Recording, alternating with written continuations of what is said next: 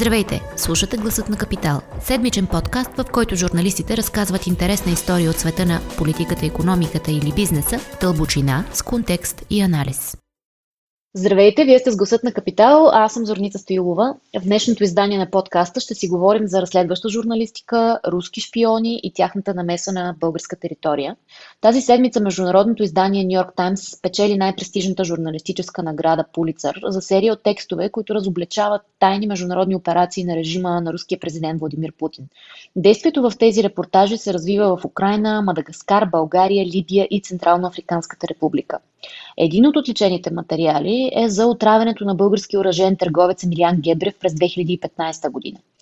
А, затова специален гост днес е а, на Гласът на Капитал е българската журналистка Боряна Джамбазова, която е в екипа на New York Times, работил по разследването. С нас е и нашия колега, разследващия журналист Росен Босев, който през януари две хиляди и деветнадесета година за пръв път публикува разследване в Капитал, в което изнесе всъщност, че има връзка между опита за убийството на Гебрев и това на руския двоен агент Сергей Скрипал, който а, беше отровен в Лондон през март две хиляди и осемнадесета година.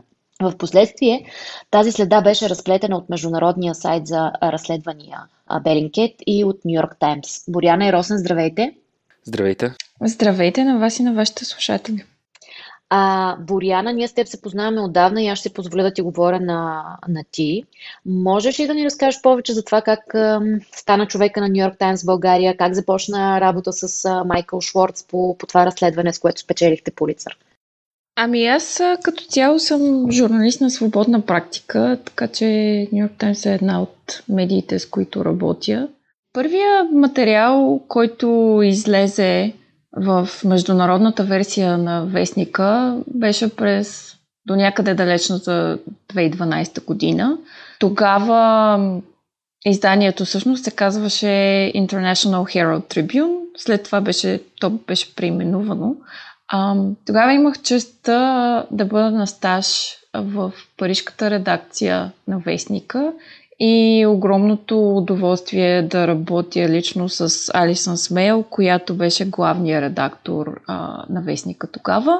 Първият материал до някъде си го спомням, все едно беше вчера, защото като репортер доста се вълнувах, че ще имам публикуван материал а, във вестника.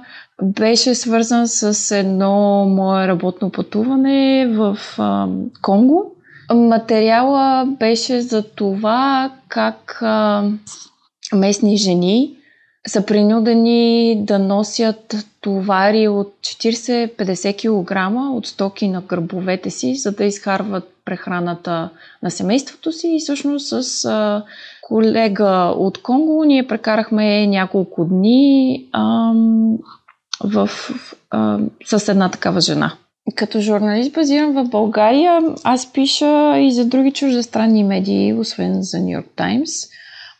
Това, което ми прави впечатление, естествено не само на мен, но и доста от колегите в страната, е, че западните медии не обръщат чак толкова внимание на България. Трябва да стане нещо доста голямо, а, за да влезем в, на страниците на вестник като New York Times. До сега в работата ми с тях а, обикновено е ставало дума за отразяване на актуални събития, избори, а, политически промени, но понякога съм имала удоволствието да пиша и за такива не толкова сериозни теми, като култура или музика. А, разкажи ни за Майкъл Шворц.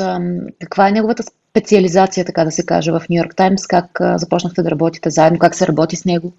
А, Майкъл е, е изключително талантлив журналист и всъщност до някъде така има привилегията да има един много интересен ресор.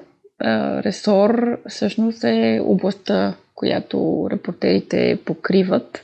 От една страна това да тичаш по петите на руски шпиони, разузнавачи не само в Европа и в света, може да звучи като сценарий на холивудски трилър.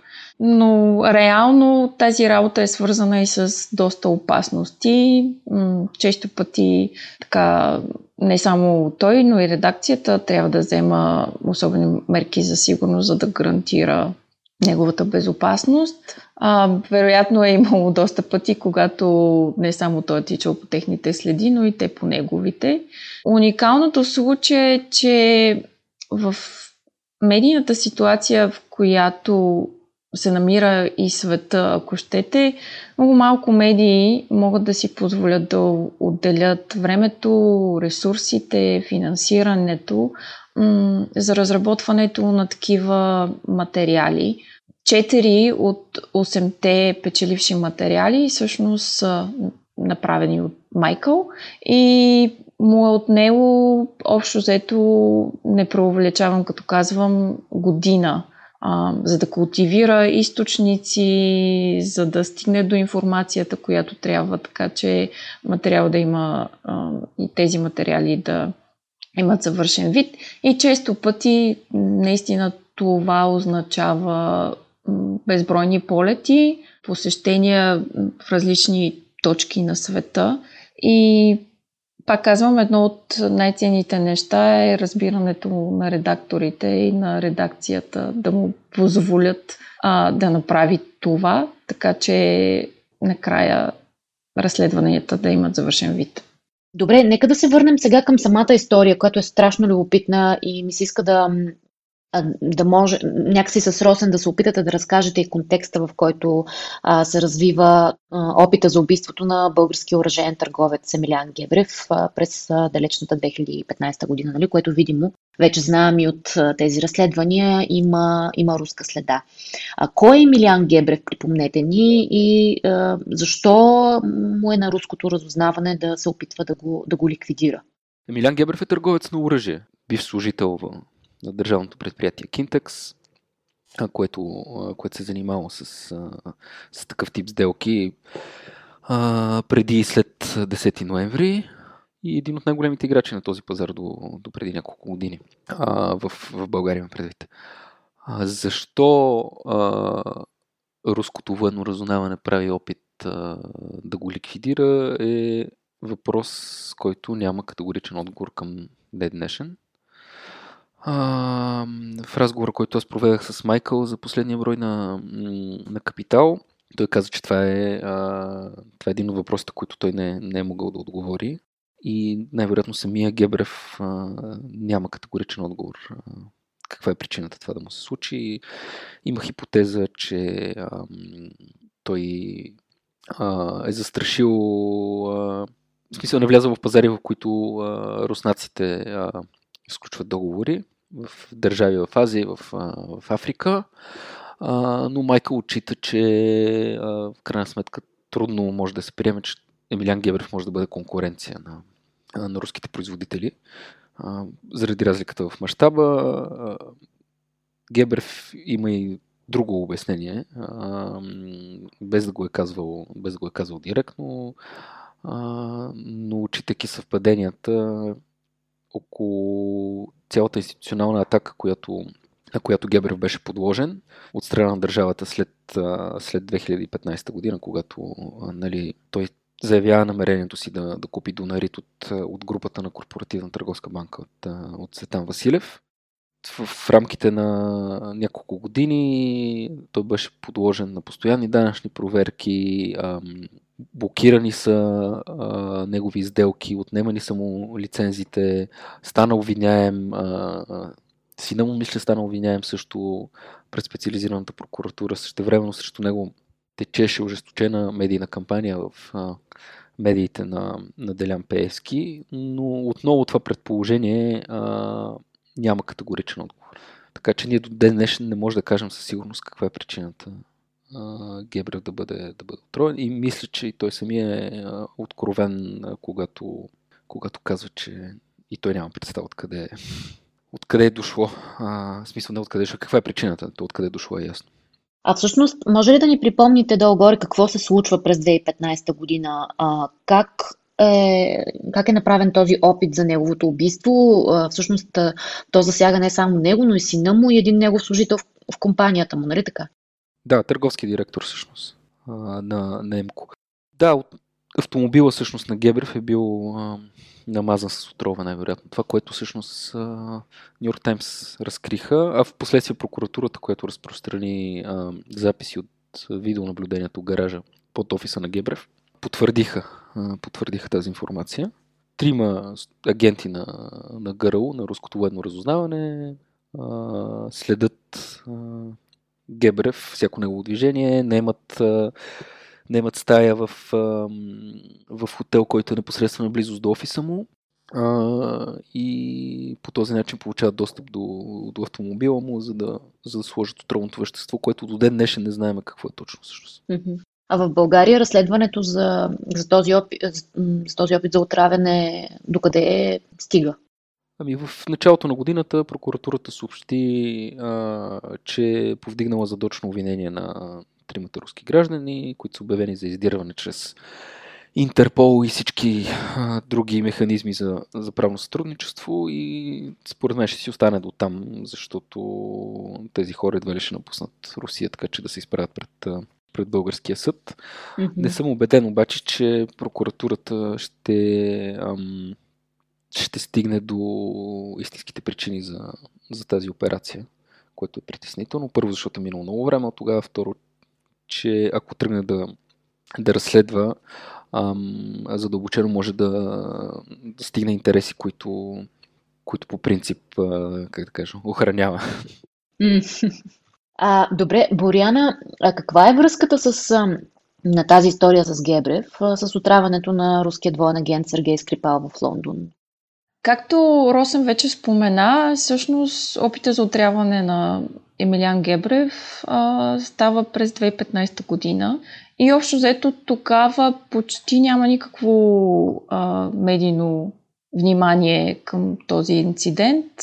Самия Гебрев казва, че като по чудо е бил спасен от лекари в ВМА, и всъщност а, м- разследването, което тогава е започнало, бързо бива прекратено и случая общо взето остава да събира прах а, из някоя канцелария до две хиляди и осемнадесета година, когато британските власти обявяват публично разкрития за опита за отравяне на Сергей Скрипал в Англия и неговата дъщеря.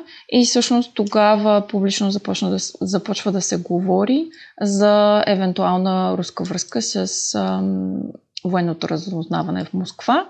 Един от заподозрените всъщност е Сергей Федотов, който през февруари месец българската прокуратура също потвърждава, че е бил в България малко преди опита за, за убийство на Емилиян Гебрев. Всъщност в материала на Майкъл се посочват и още няколко членове на Руското военно разузнаване, които са действали заедно с него. Интересното е, че а, в България те не са били само един път. И, един път. Всъщност има доста посещения, като включително е направен и втори опит за покушение върху Гебрев и сина му, този път а, друга локация на Черно море. В поредицата от статии Майкъл успява да докаже, че всъщност това е само един от а, случаите, в които руското военно разузнаване е действало в Европа. А, говорим също... Случая с Скрипал а, вече го споменахме, опита за организиране на преврат в Черна гора, а, и всъщност тези агенти са били част от специализиран секретен отряд, който се опитвал да действа на територията на Европа. А колко време някакси работихте по, по това разследване и, и кое беше най- най-трудното, най-предизвикателното? Ами работата специално в България отне месеци. Това определено не е а, кратък новинарски текст, който а, така да напишеш за ден-два. Наистина буквално отне месеци. Както вече споменах, а, цялата поредица всъщност отнема на Майкъл близо година. Това до някаква степен се дължи и на естеството на, на работата. Все пак това да намираш информация от а, тайни източници и изобщо разследване на тайните служби със сигурност не е, не е лесна работа. М- проверяването на информацията отнема и изисква допълнително време и, разбира се, е свързано с а, доста опасности. Майкъл, естествено, трябва да взема специални мерки не само за своята безопасност, но да гарантира безопасността и анонимността на своите източници. Изключително важно в такива случаи всъщност е а, да си в постоянна връзка с редакцията и редакторите, те да знаят къде се намираш в случай, че нещо стане. И да, така, в разговори с него е ставало дума, че освен той а, да преследва шпиони по света, вероятно някои от тях ходят и по неговите следи, но предполагам, че това е част от е, професията. А всъщност имаше ли голям или някакъв отзвук, след като излизат тези разследвания в New York Times, може би някакви опити на Русия да ги опровергае? Очакваш ли също така те да бъдат разгледани в нова светлина след получаването на Пулицъра? Пак казвам, заради темата, с която се занимава Майкъл, той често е обект на пропагандни кампании в социалните мрежи и изобщо в, в руските медии. Ам, интересно беше сега, малко след като официално обявиха наградените с Пулицър, руското посолство в щатите всъщност публикува пост във Фейсбук, в който разкритикува това, че екип на New York Times е бил награден за тази поредица от статии. И общо заето посолството ги определя като русофобски измислици, които са базирани на фалшиви новини. И че това всъщност а, би могло да послужи като наръчник за, за това как да се правят фалшиви новини. Вау! А, добре, вие двамата сте в управителния съвет на Асоциацията на европейските журналисти в България, нали така? Да. И тук в България, нали, много добре знаете, че за съжаление не е всяко журналистическо разследване предизвиква такъв отзвук дори, а пък камо ли, нали, да размести някакви пластове в обществения живот. А, интересно ми е да, да кажете, нали, и двамата, вас какво ви мотивира лично да да продължавате да, да работите тук и да се занимавате с тази тежка работа? Да, с ситуацията в България, мисля, повечето от нас са наясно, че изобщо не е лека, особено за разследващите журналисти и за независимите медии, които наистина си поставят за цел да изобличават корупция, да разследват организирана престъпност а, или злоупотреби с власт и така нататък. И за това за мен е изключително важно а, да има репортери и като Росен, и като останалите колеги, които все още произвеждат а, качествени разследвания и задълбочени материали на пук на всичко, на, и над, може би, до известна степен, въпреки натиска и рисковете, които крие това.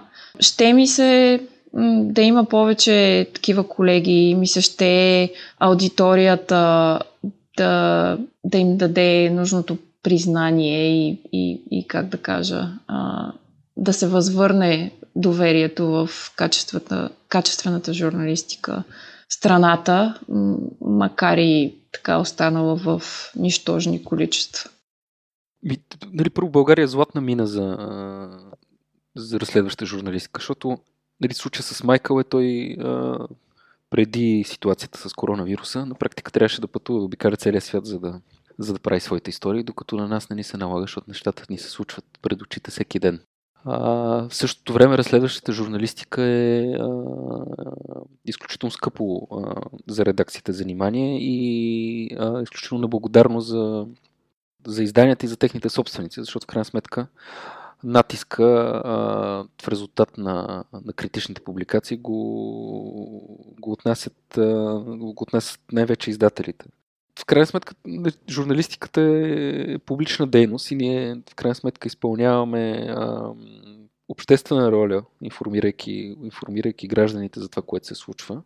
И ние имаме по някаква форма ангажимент към нашите читатели да, да представяме теми, които, които ги засягат, които са важни и за които ам, повечето медии не биха си позволили да пишат, за да не нарушават комфорта на, ам, на хората, които, които са силни днес.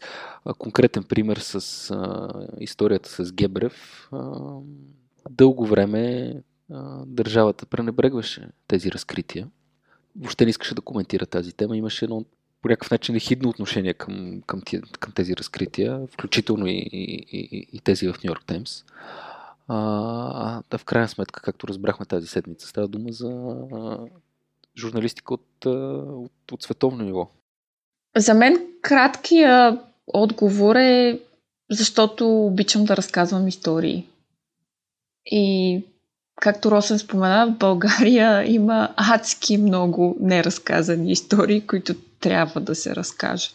По-дългия отговор е, макар и аз да се занимавам повече с а, новинарство, отколкото с разследваща журналистика, много би ми се искало всъщност да правя по-задълбочени, по-репортажни материали, но както обсъждахме по-рано, това изисква доста време и ресурси.